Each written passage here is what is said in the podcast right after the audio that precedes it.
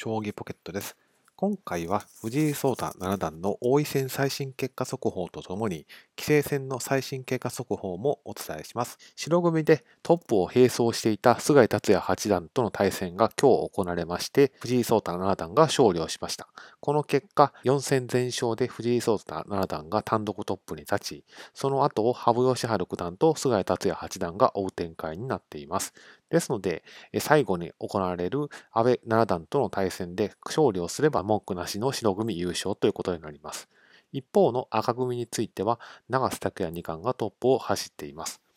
ですので、決定戦で長瀬拓也二冠と藤井聡太七段のお二人が相まみえる可能性が高まったというふうに思われます。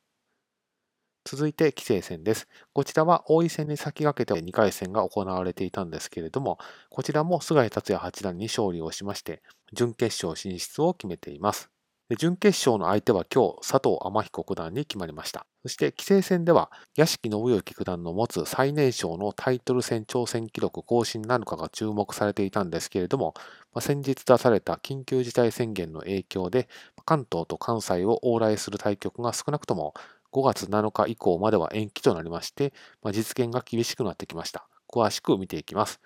現在、藤井聡太七段は17歳8ヶ月なんですけれども、記録を持っている屋敷信之九段は17歳10ヶ月の時にタイトル戦挑戦、18歳6ヶ月の時にタイトル獲得を果たされています。これを藤井聡太七段に当てはめると、まあ、細かい何日っていう日数計算はさておきまして、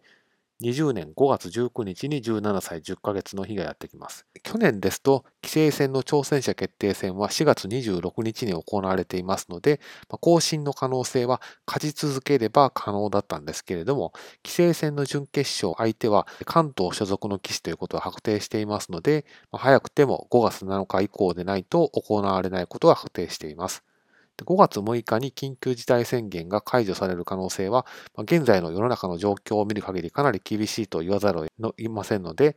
更新の可能性は藤井聡太七段ご本人のコントロールの及ばない世界の話ではあるんですけれども、厳しくなったというふうに思われます。一方の最年少タイトル獲得記録なんですけれども、18歳6ヶ月は2021年1月19日に迎えます。例年のスケジュール通りであれば、この日までに決着がついているタイトル戦で、まだ藤井聡太七段が勝ち残っているのは、棋聖戦、王位戦、王座戦、竜王戦でして、竜王戦が第7局までもつれ込んだとしたら、まあ、2019年度の竜王戦ですと、12月18日から19日に第7局が組まれています。ですので、ま、世の中の動き次第なので何とも言いようのないんですけれども、最年少タイトル獲得記録の更新の方は、まだ可能性が残されているというふうに言えるかなと思います。では、先ほど名前が出てきました、棋聖戦の準決勝で対戦することになった佐藤天彦九段ってどんな棋士なのかをこちらで紹介をしていきます。まず実績ですけれども、過去に6度のタイトル戦の出場経験があります。そして、なんといっても羽生善治九段相手の2回を含む名人戦3連覇というすごい記録を達成されています。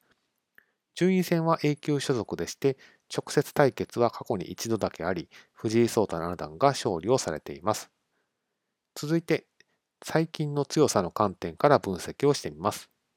まず A 級棋士との対戦成績は佐藤天彦九段の6勝17敗に対して藤井聡太七段は11勝7敗となっています。なお A 級棋士というフィルターにつきましては、ご存知の通り、菅井達也八段と斎藤慎太郎八段が共に A 級入りを果たされています。どの時点から A 級棋士と判断するかは非常に難しいんですけれども、この動画では八段に昇段したタイミングから A 級棋士になったという前提で集計をしています。その前提で集計をしますと、藤井聡太七段は A 級棋士との対戦成績は11勝7敗と勝ち越されています。続いて、レートが1800を超える棋士の対戦成績は、佐藤天彦九段の5勝13敗に対して、藤井聡太七段は14勝8敗とこちらも勝ち越しています。2019年度の勝率は佐藤天彦九段の4割4分7厘に対して、藤井聡太七段はデビューから3年連続勝率8割の記録を達成した8割1分3厘となっています。直接対決は先ほど申し上げました通り、藤井聡太七段の1勝0敗となっています。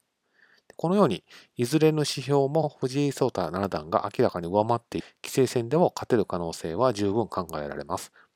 ですが、なんといっても名人戦3連覇を達成した棋士ですから、まあ、そう簡単ではないでしょう。いつ対戦が組まれるのかは不透明なんですけれども、引き続き当動画では棋聖戦での佐藤天彦九段との対戦をはじめ注目していきたいというふうに思っています。